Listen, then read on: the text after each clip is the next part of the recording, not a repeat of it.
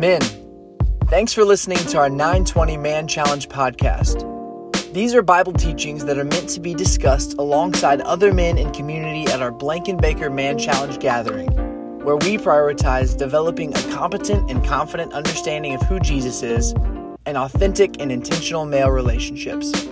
We hope this teaching of God's Word grows your relationship with the Lord, and we urge you to unpack it in your relationship with others. Enjoy!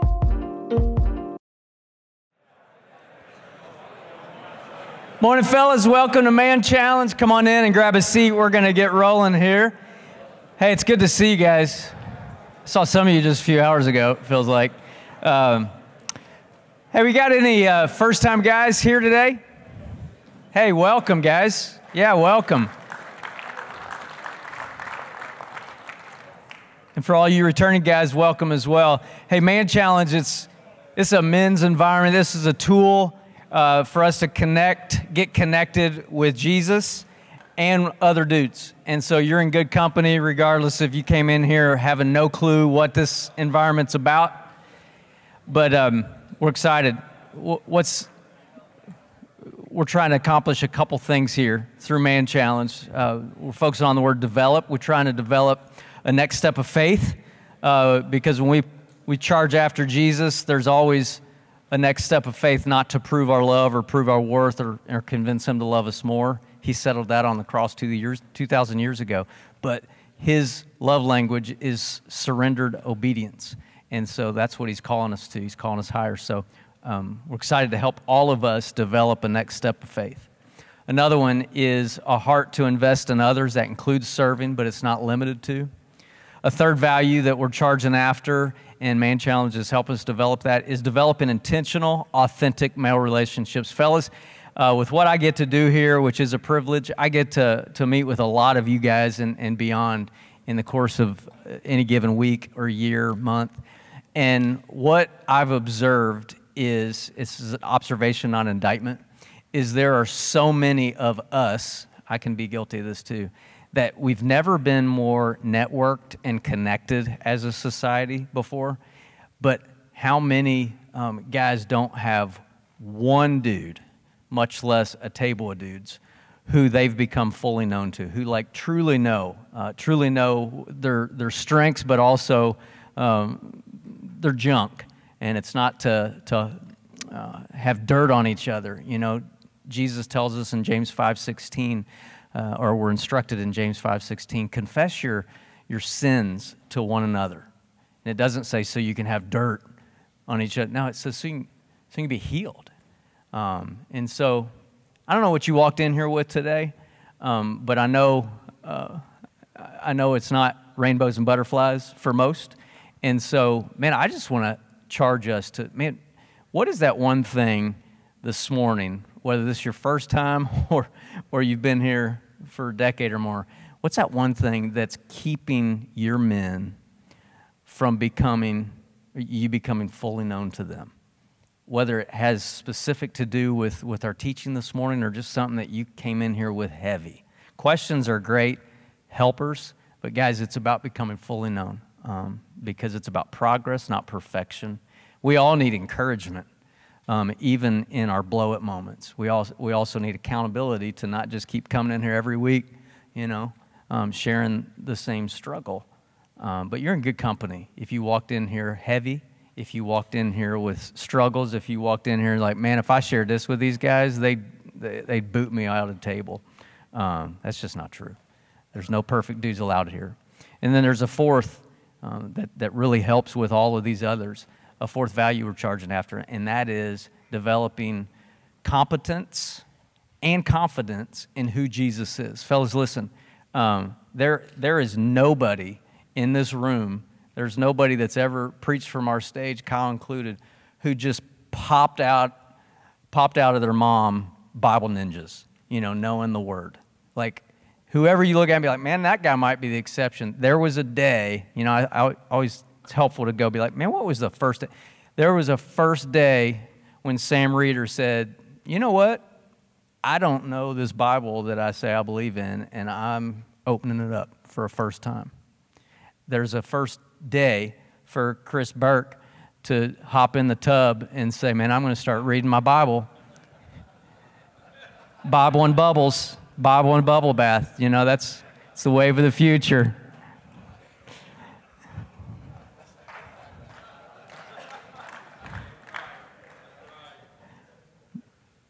Takeaway for that is wherever you need, you know, if it's if it's studying Second John while you're on the John, whatever it takes, man. Uh, we're called to be men of the Word. Man, I better stick to my notes here. One of the things celebrating guys with their next step of faith, and we have we have these are just a few that I know about. Uh, Les Lala, I think he's three three tables deep back there. Had the privilege of baptizing his twin boys two Sundays ago. We celebrate that.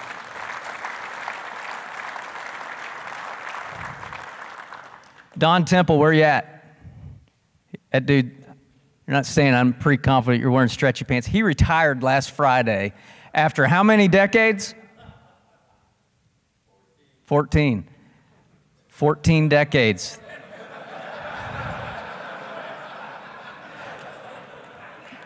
Welcome to Man Challenge, Methuselah. I was talking to Don uh, last Thursday. I, I, got mixed up. I thought last Thursday was the last day. And, and I said, Don, I said, and, and, he was talking about, you know, really trying to figure out what's next in, in this next season. I said, Don, what, what makes you come alive? And man, you've been married how long? How many years? Five years to Debbie. And he said, Man, Debbie makes me come alive. And everything about what excites him most about retiring had to do with being able to do all these next steps with Debbie. And I thought, man, we celebrate that. You know, uh, on golf courses, it's easy to dog your wife and, and get caught in that stuff. Um, but man, that dude's like, man, I'm, a, I'm excited to spend more time with my wife in this next season. So we celebrate that. Speaking of marriage and faithful marriage, uh, Daniel Steele, you in the house? Dude got engaged two weeks ago, a couple weeks ago. Awesome, man. We celebrate that. We celebrate that. That's really exciting. And then David McCall uh, got baptized after Man Challenge last Thursday. Proud of you, man. It's really awesome. All right, that's all I got. Let's bring out today's teacher, Chris Burke. Let's welcome him here.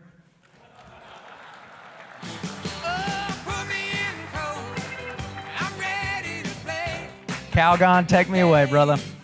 All right, man challenge minute. Sometimes, you know, just gets warmed up, get, get, get, get to know our, our teacher this morning a little better. What, you played baseball for, for a bit uh, in the big league. What was your most significant moment in baseball on the field?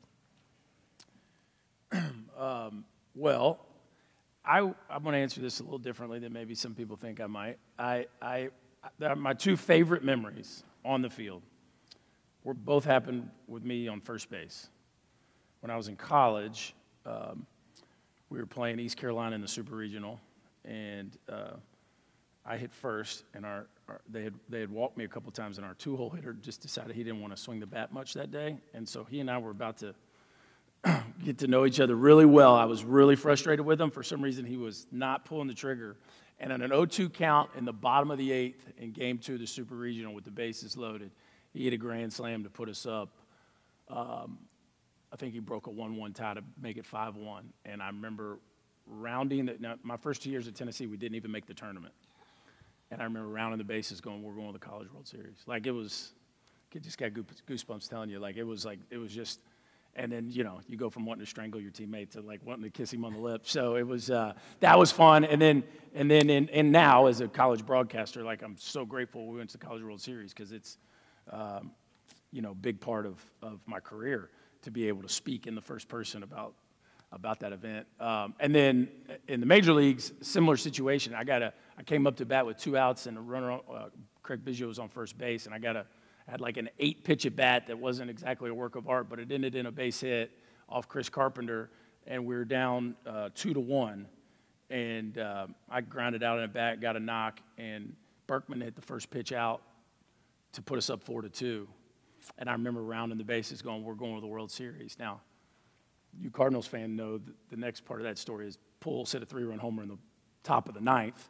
And uh, we actually didn't end up going to the World Series that day. We won the next game. But if you just say, what are two snapshots in time you, you would like to go back and revisit, Hmm. I, would, I would say those two moments. What's your most significant moment in baseball off the field? So during my career, but off the field, Yeah.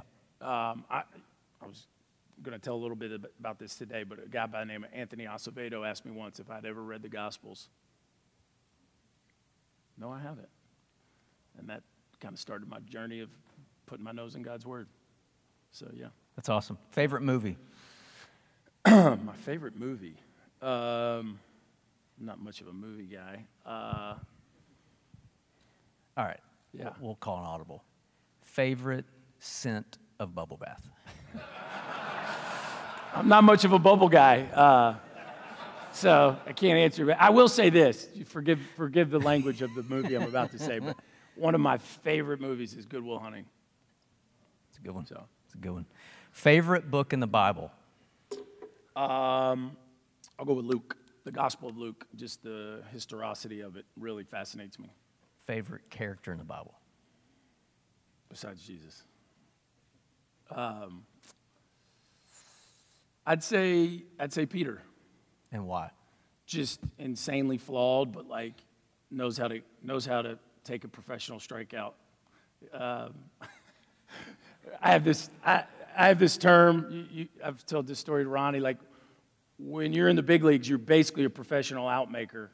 You know, you, you get out all the time, and you just celebrate the, the times where you get hits. And so you, you unfortunately strike out a fair amount today's world, even more so. And so you kind of learn how to strike out professionally. If that makes does that make sense what I'm saying? So like if you watch a big league game, some of these guys will you can tell they get caught guessing and they'll just like they won't argue that he won, you know. So we used to rate guys at how well they took their strikeout looking. And we, this is some of the stuff we get into. That was, dude, that dude just, that was a pro. That was a pro strikeout. And so, especially if you do it for the third out, guys will get buckled on a break mode and they'll rip their helmet, and they'll rip their bat, and walk off like as cool as a cat. And so I tried to get better at my strikeout lookings. Um, and one time I was complimented on that, and I felt pretty good about it. Like I struck out with two guys on and two outs, and that's not a good thing, but I wore it like a champ. And so, um, you know, Peter, I feel like was he he you know struck out looking a few times in the Gospels that we saw, and uh, I feel like he wore it like a pro. And I've Kept taking I've, his next at bat. I've been blessed to witness you have some major league strikeouts Yes, in in husband and parenting world. This dude blessed me on my birthday, took me out, spoiled me, and we both uh, did something really dumb that we would not advise. We both were like, man, we don't get to connect. but Let's let's let's turn our phones on, do not disturb. Yeah. And um, I was really proud of myself. I took my watch off, oh man, turned my phone off, Ed, Ed, of all time, turned my phone over. It wasn't completely off, Yeah. but I was. Of all time, Sarah had crazy car trouble and like battery and and he finally picked up his phone and he goes, "Oh man, I need to take this." There was like eight missed calls and stuff and and I We're hear, on like the 13th hole, just having a great time. I, and then his mother-in-law's trying to get hold of him and and um, I remember I, I I'm coming off the the green and, and I hear him like, babe, like, I'm sorry, I'm sorry, I'm sorry. And I hear, well, that's not good enough. And I was like, I'll meet you at the next hole. but that was a professional strikeout. I got in the car. I think you had just asked me something like, uh, you'd asked me something like really spiritually meaningful, like, man, what's what's sharpening you these days, or something like that. And then Sarah called and that happened. And I said, well, you want to know what's sharpening me these days? like, I got to learn how to wear it. But I really did learn because you did, you did, like, well, honey, like, I was trying, like, because you could have said, honey, this was your idea for me to take Ronnie out, bec- which is true. So, professional strikeout. hey, sometimes you just got to wear it. Um, all right, if you could, if you could throw a man challenge to all of us dudes in the room and know, we'd, we'd say, we're in, non-negotiable. What would it be? Uh, I think I talked about it last week. I would read The Case for Christ by Lee Strobel. Okay, it's on audiobooks too. All right, so one of the things we talk about, there's no perfect dudes allowed here, but we also are pursuing being men who are distinct, as, as marked as distinctly different. Um, not superior, but different. And so, one of the things that's important to us is any any dude with the gift of teaching up here that we put up here, we want to make sure that you guys know, like, that we're not just putting some some eloquent teacher that their kids are wearing name tags at home and and mistreating their wife and things like that. And so, reached out to your family. Sarah asked her, I said, "What's your favorite thing about Chris?" Oh boy. She said, One of my favorite things about Chris is that uh, comes home every day in a great mood and always happy to see us. He has a very joyful spirit. Mm-hmm. Sydney, who's 14, said, I love how every night he walks me upstairs to my room, tucks me in like a little girl, and goes through my day with me, even though he's tired from his day. Mm-hmm. Jackson, 12. He helps me with my struggles in sports and encourages me in the good stuff. Eli, 10. He coaches me and he is very encouraging. Lucas, seven, he's very kind. Connor, four, I love him because he gives me lovin's. That's a good one. Then I asked, How are you seeing, um, asked Sarah, how you, you seeing Jesus' image um, through, your, through your husband? And she said, In how he has a genuine desire to see people do their best in life, and he's willing to personally sacrifice to help them get there. And when they do, nobody is more happy for them than he. Sydney's answer I always thought if, if it wasn't for the whole baseball thing, my dad would be the best Bible teacher. He really simplifies some of the complicated verses and doesn't treat me with child, with, like a child. We go through real life scenarios and how to, how to best handle them in a Christ like manner. Jackson, we walk through a lot of scriptures and pray together every night. Eli, he's taught us that there's nobody tougher than Jesus, and we should try to be tough like him. Lucas, he goes to church every week, he goes to Man Challenge every week, and he's always talking church in the mornings. There's a laughy, there's a laughy face after that one. So Lucas is already texting. Uh, and Connor, he teaches me about Joshua. There we go. Okay. Yeah. Father, thank you for this man. I thank you for his authentic faith and his intentional pursuit of making the Lord of his life. Thank you for the gift of teaching. You, through your grace, are entrusting him with. And I pray that you would use him to tee up your truth in a way that allows us to unpack um, what is most true about us in ways that allow you to mold us today more precisely into your son Jesus' image. Give you praise for it. It's in Jesus' name. Amen. Amen. Thank you, Ronnie. Thank you. Uh, good morning, men. Good to be with you all. Um, we have a pastor that is incredibly encouraging. So grateful for you, Ronnie. Appreciate that. Um, thank you. Uh, okay, men, uh, we're in Second Timothy, um, the first chapter. We've been talking a lot about discipleship. We've been talking a lot about being a disciple, being a disciple maker. I don't know about you guys, but those terms have always sounded kind of churchy to me. If I'm being honest, I've always kind of, um, I don't know, maybe not walked into those terms as much, not necessarily the calling of those terms, but the terms themselves. Ronnie mentioned um, I used to play baseball, now I broadcast baseball, and it's amazing how many disciple makers blast you on Twitter. It's pretty crazy. Uh, so, uh, it, I have a buddy that I do a bunch of games with, and we probably shouldn't, but we kind of both get a kick out of it. During games, we, some of you guys know this about me, I, I check my phone, respond to text. Um, baseball's a slow game. We get a lot of breaks. And uh, sometimes you'll check Twitter, and I'll be honest with you, you actually get some good feedback. Like, hey, so and so's name's actually pronounced like this, or you said he was from here and he's actually from there. And I can't believe you're such a Vanderbilt fan. That's actually happened to me by a Tennessee fan. Um, it's crazy stuff you read on Twitter, but usually the ugliest stuff, I say usually, I, I, promise you this is a high percentage. Some of the ugliest stuff you get, you'll click on the dude's profile and it's like, disciple of Christ. this dude just called me what? Because I said so and so was good? Like, that's, that's interesting characteristic of a disciple of Christ. But uh, it's funny how um, people that maybe aren't in the church view us through the, the, the tags we claim. And if I'm being honest, um, sometimes those real churchy, religious sounding terms um, don't fit well with my flesh. I don't know if you guys um, uh, agree with that or feel me on that, but so we're, we're spending this whole semester talking about being a disciple and a disciple maker, and like I have to just kind of like, um, just just just say yes, raise my hand, like I'm a disciple. I'm I love the Lord. He's uh, my Lord, my Savior. Like I'm I'm striving to. Um, emulate his character, and I know I've been called to be a disciple maker.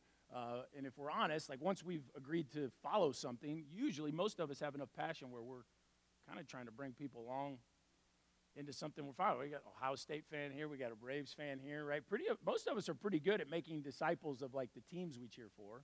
I got a bunch of kids, poor kids, running around in orange, and they're hoping one day they can understand why I'm such a big fan. Uh, maybe we're getting back to that. But, it, you know, a lot of you guys have discipled people in things that you don't even realize you're discipling people in. So, as we talk about what are the priorities, the patterns of disciples uh, and disciple makers, I hope that we all realize like we all have an influence. We all are able to share that influence. Some may be more gifted at certain areas of it than others, but all of us have an influence. All of us are being discipled and are discipling others, whether we've raised our hand in agreement with that or not. Like you are, being discipled.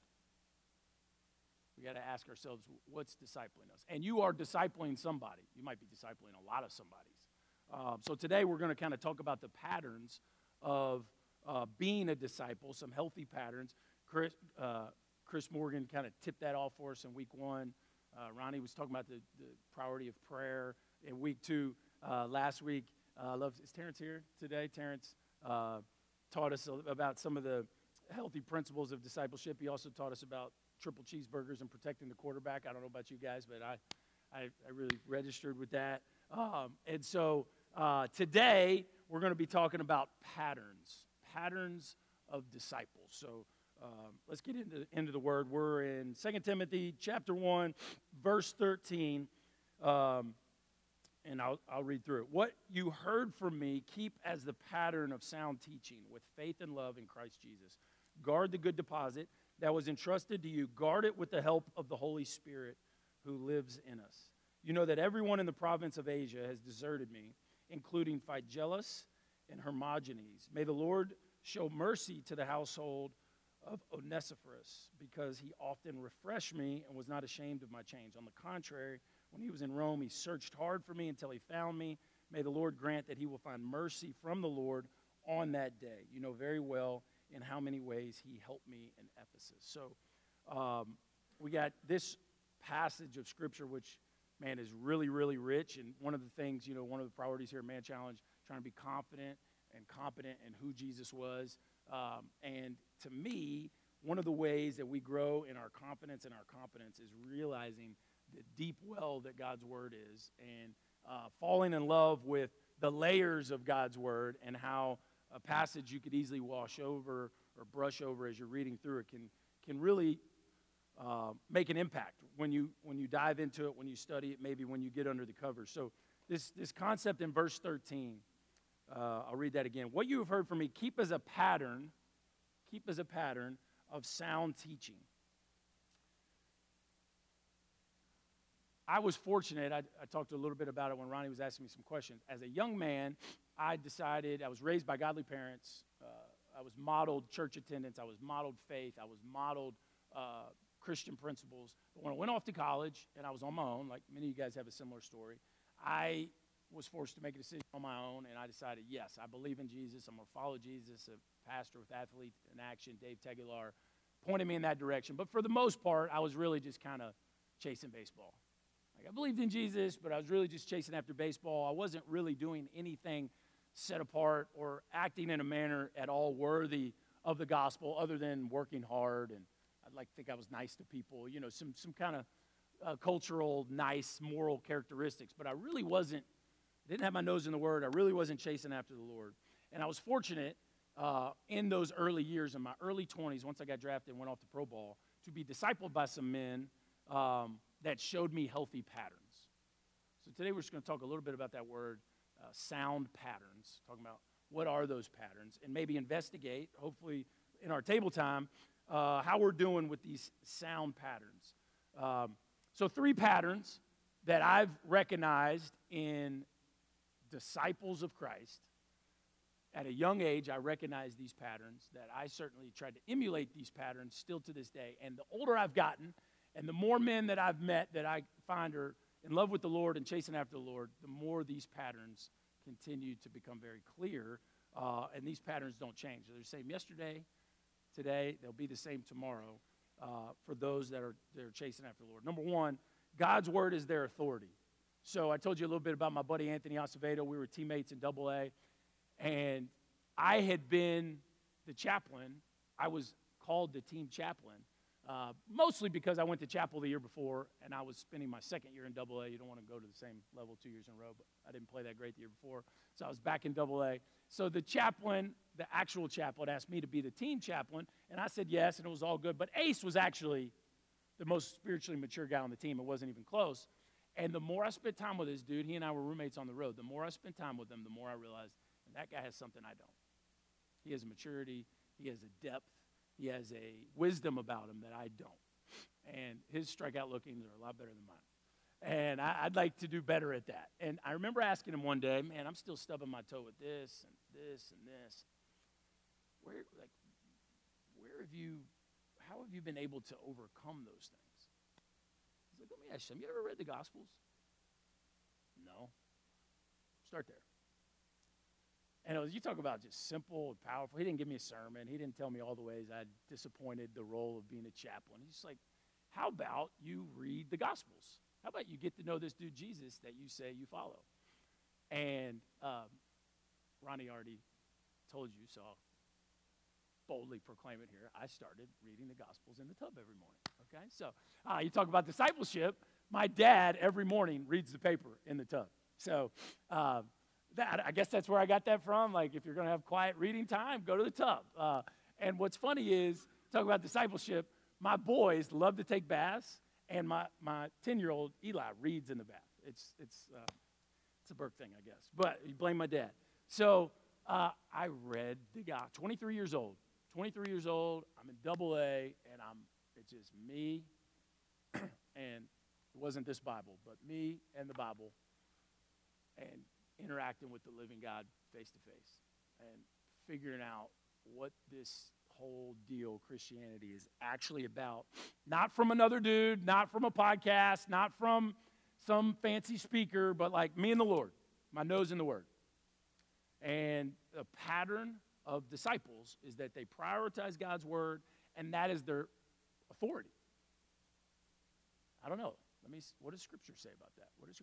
I don't care how fancy or good or articulate or charismatic a speaker is. Whatever they say, measure it against God's Word business guru, coach, self help guy, measure it against God's word. And I was, as I was a young man around a lot of really successful dudes, uh, a big league teammate of mine modeled this so well. And I can remember our plane rides, these incredibly deep spiritual conversations that you probably wouldn't attribute with athletes on a charter plane.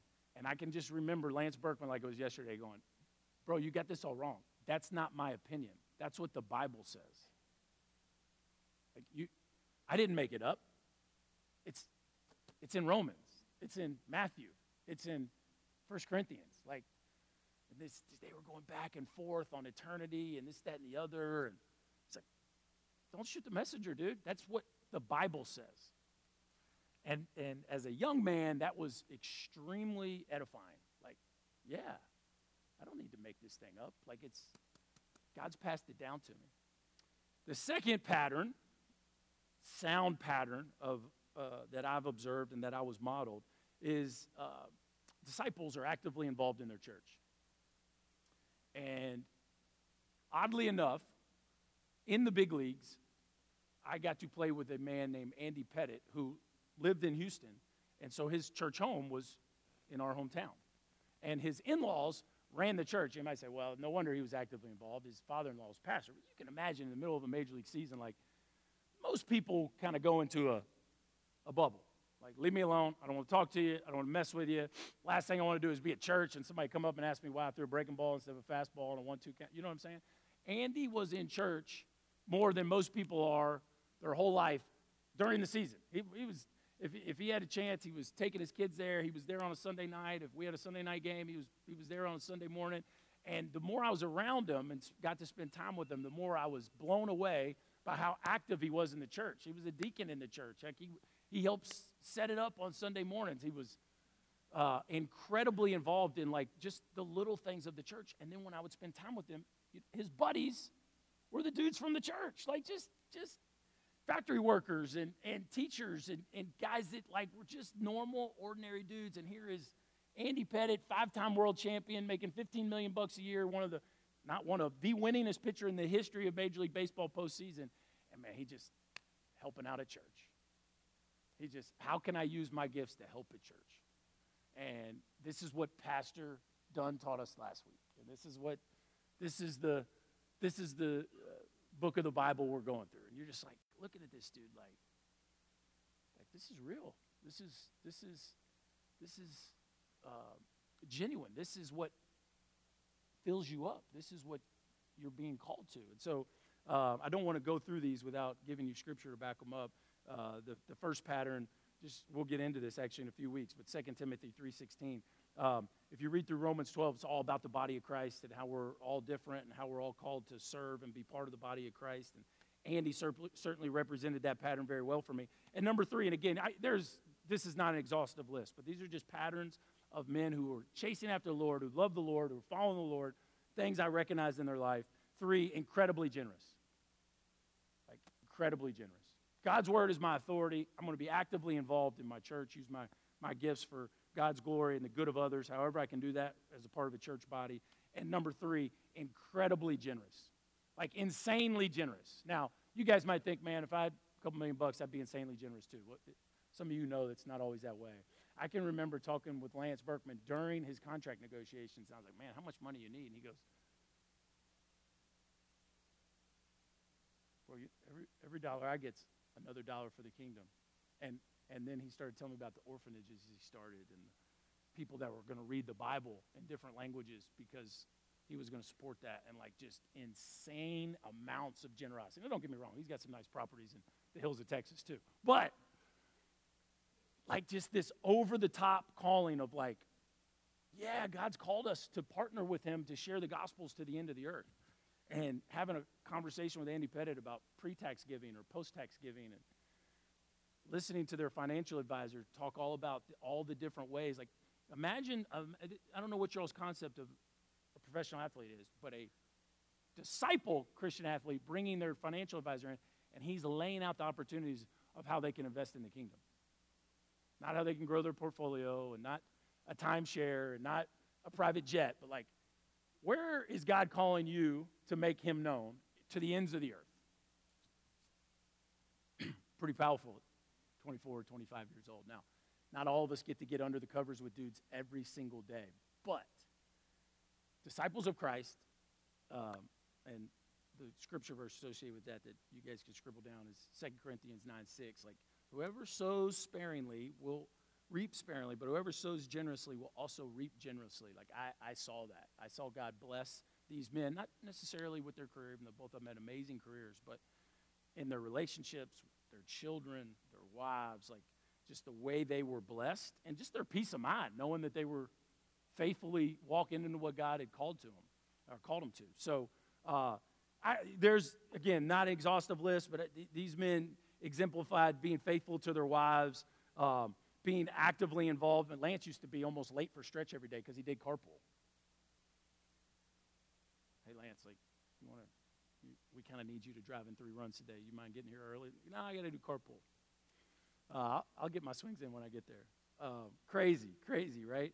Uh, I saw Andy change diapers. Both these dudes were crazy tough. Like there's a there's a long list, but those three patterns and, and Paul, and Paul is trying to remind Timothy, like, hold fast, guard the patterns that I've taught you. Guard them. Hold fast to them. Don't lose sight of those patterns. And um, I think we would do well to ask ourselves how are we doing with those patterns? Uh, and are we following the patterns that have been passed down to us in God's Word? Um, and are we doing those faithfully? Now, as he goes on in that verse, he says, with faith and love. And so don't take these patterns, and if I nail these patterns, I'm killing it, because at the end of the day, we don't want to be uh, religious. We don't want to be Pharisees. We want to do these things in love. We don't, we, yes, there's a duty to following Christ, there's a duty to walking with the Lord. But I love how Paul always tells us hey, do this, but make sure you're not doing it out of your own flesh. Right? Do this in faith and love. 1 Corinthians 13, right? It don't matter if you have faith that could move mountains. If you don't have love, it doesn't matter, right? If you speak in tongues, all these beautiful things, if you don't have love, it doesn't matter. Paul's just reminding Timothy, don't get too lost in the patterns that you forget to love. Don't forget the motive behind that. And some of us need to have, you know, there's nothing wrong with the duty of following the Lord. Some of us need to develop these healthy patterns before we love them. But one of the beautiful things about partnering with God and the things that He's anointed is that when you do, you'll fall in love with them. First tithing check I wrote, I didn't do it out of love. You know what I mean? And now I do. The Lord has changed my heart out of that. Now I now I, I, I look for ways to partner with the Lord in all different ways, but it, boy, it started out of duty. Oh, that's what God's called me to? Okay. Um, but do them out of faith and love, right? Not um, getting lost in a to do list, but faith and love. And this is a piece, this next verse, guys, um, to me really, really hits home. Verse 14 guard the good deposit. Here's this phrasing again guard the good deposit that was entrusted to you. Guard it with the help of the Holy Spirit who lives in you. Now, again, you want to talk about churchy terms. The Holy Spirit, like, okay, how do I do it? Burke, I hear you, these patterns, like, I'm out. You know, some of you guys are right now are scribbling notes. Some of you guys are like, I'm doing pretty good. Some of you guys are like, nope, you already lost me. No way I can do those three things well. And again, it's not just those three things, but like, I don't even know if I, wherever you're at on this, I promise you, you cannot be a Christ following dude without partnering with the Holy Spirit, without humbling yourself, asking the Holy Spirit to enter in and use you to somehow look more like Jesus. And maybe, maybe model that to someone else in whatever way the Lord chooses to use us, use us to do that. And so this concept of with the Holy Spirit, right? Paul like calls us to, he's calling Timothy like, dude, follow the pattern. But, but make sure you're being Holy, Holy Spirit dependent because otherwise you're going to what? You're going to fail. And even if you don't, even if you nail the pattern, but it's not through the power of the Holy Spirit, then our work is in vain.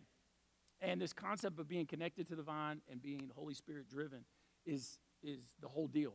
Um, in, in, uh, in Romans, Paul talks about if the Spirit who raised Jesus from the dead is living in you, he who raised Christ from the dead will also give life to your mortal. Like if you don't think you can do it, then you're limiting the power of the Holy Spirit in your life. If you don't think, man, I, I don't know about this whole generosity thing, man. Like, I need this money over here and I got bills to pay over there. Like, you're limiting what the Holy Spirit can do in your life. If you don't think you can share Christ with a coworker, you're limiting the power of the Holy Spirit in your life. Where's my man Aaron Johnson? Where's Aaron at? Aaron here this morning? Aaron, there's my man Aaron. He knows what I'm about to say. We had a conversation about six, seven years. He said, I'll never be a table leader. How's that going for you, Aaron? Pretty good? Maybe I should ask Chris. But, like, I said, Aaron, how could you say that? Like, you, God, you don't think God can use you in that way? And his flesh screamed, I, I never would feel comfortable leading a group of men, pointing them to the Lord. But the Holy Spirit worked on his heart, worked on his heart, worked on his heart. He's been leading the table for, what, five years? Um, and so this concept of Man, you can't, but God can. The scripture is littered with unschooled, ordinary men that couldn't do it on their own. Paul couldn't do this. Paul, Paul hated the believers early, right? What happened? He face to face with the Lord, changed by the power of the Holy Spirit. The same power that rose Jesus from the dead is available to us. So if your tongue's giving you a hard time, or you're, got, you're clinging way too tight to your wallet, or your lust has just got the best of you. Brothers, I'm just telling you, he ain't asking you to do it on your own. He's calling you to submit to the power of the Holy Spirit in your life. And Tim, uh, Paul is reminding Timothy of that. Hey, dude, I know this is scary. I know this is scary what you're doing right now, and I know you feel underqualified, but just remember the Holy Spirit is with you.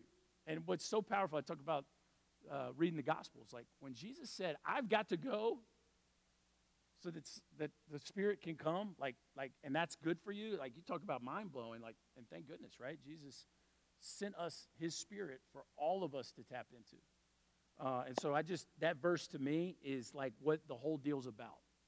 Yeah, these patterns are good, but man, if, you, if you're not doing it through the power of the Holy Spirit, it's either going to be in vain or you're going to fail miserably, right? And so this just coming together and talking through that. Um, how are we doing? You know, question number one, how are we doing with the, what are the patterns of our life? If somebody was to observe your patterns, what would they be? Question number two would be like, what do I need to submit to in the Holy Spirit to help these patterns become more healthy? Where am I really stubbing my toe, and how can I partner with the Holy Spirit to honor God more fully in that? Verse 15, you know that everyone in the province of Asia has deserted me, including Phygelus and Hermogenes.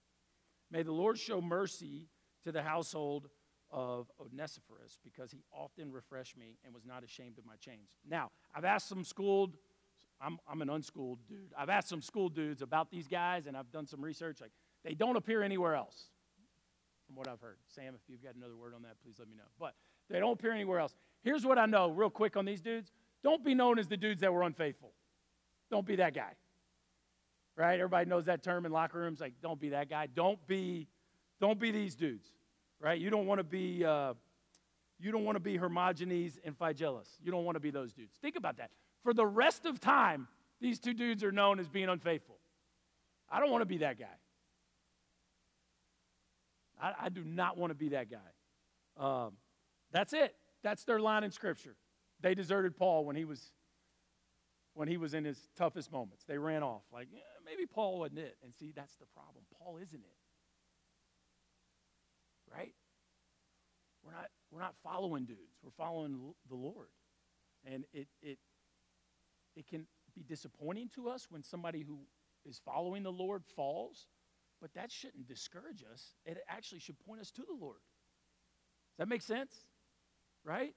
You know, a, a pastor of a church falls, and next thing you know, the, the church is in shambles. Well, maybe it's a leadership, but the reality is, I, I feel like that shows a lot of people's faith was in that person as opposed to the person that person's supposed to be pointing you to. Don't put your faith in man. That's going to let you down. It'll disappoint you. I promise you, I'll disappoint you, right? Even, even the great Ronnie Cordray will disappoint you every once in a while. Some of his jokes fall flat. They just do. It just is what it is. even he will disappoint you, okay? Um, but the Lord won't. And, and, and if we remember that, we hopefully will not, we will not fall away. Um, but I, lo- I, I do want to be known as a, as Onesiphorus. And we, we read there what, what he did for Paul was, stay with me here. He said, Paul's, Paul's praying that the Lord would show mercy to him. He's reminding Timothy that Onesiphorus refreshed him. Proverbs 11 25. He refreshes others, will himself be refreshed. Like, I want to be known as a dude that refreshes others. I fail at that a lot because I'm so stinking tunnel visioned. And so forgive me if there's dudes in this room that I failed at that. But I want, I want to do well in that. I want to be an encourager. I really do. I, I want to, to build others up. And so as I see my own failings in that, I'm, I'm, I'm trying to hold to that pattern. That's a beautiful pattern to represent in our lives, right? To be one that refreshes others. He sought out Paul. You know, Paul's in some Roman prison. There's a million of them. He sought him out. He found him. He refreshed him you know, a question to, question to think about, man. How do we want to be remembered? We want to be Phygelus and Hermogenes? We want to be Onesiphorus. So I'm going to close here with a clip. This is not really my style, so this is cheesy. It was Andy's idea, okay? It's not really my style, but I'm a visual learner, and so I'm, I just want this, this, changing gears just a little bit on you guys. We talked about patterns. We talked about how we want to be remembered. We talked about partnering with the Holy Spirit to do that. I don't want to ever shortchange how tough this whole deal is. The world is tempting, it's shiny, it offers a lot. Some of you guys are right in the middle of the world. I, am in an industry that is the height of the world, right? The sports culture. And it's real easy to get caught chasing after that. And if we're honest, we can get diverted. I can be holding one hand over here, reaching out with another hand over there.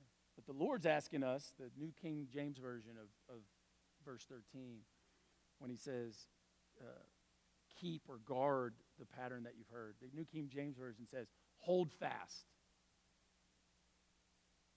As tight as you can. Hold fast to these patterns. Grip what you know to be true and hold on tight. So, this concept of man, like holding fast. And don't, isn't that what we're here to do? Man, I got your back. I hope you got mine, man. Like when I'm, when you see me like this, and somebody come and whisper my name, call me by name. Hey, Chris, man, let that go. You need, you need to hold a little tighter. Two hands, full grip. Hold fast. I'm just telling you, man, that grail looks shiny and it promises a lot of things. It ain't it. It's just not it. There's a lot of men in here that will testify to that. Can I get an amen? The world is not it. Okay? Hold fast to God's word. And we need to be that for each other. We need to be able to call each other out when we see that somebody's got their eyes off of what God's called them to, man. Hold fast to the patterns of God's word. Let's pray. Father God, uh, I just pause and acknowledge you as the giver of every good gift, God. So we just praise you for your word. We praise you for the patterns that are so clearly articulated in your word, God. And I just pray that we, as men who are following you, that we would be known for the pattern of following your word, Lord, of being actively using our gifts to refresh others, God, and that we would be uh, known as generous men with our time, our talent, and our treasure, Lord. Would you show us how we can do that? Holy Spirit, would you enter in and convict us where we are falling short of that? God, for your glory, that we could make you known and your ways known. Help us to hold fast, Lord. In Jesus' name, amen.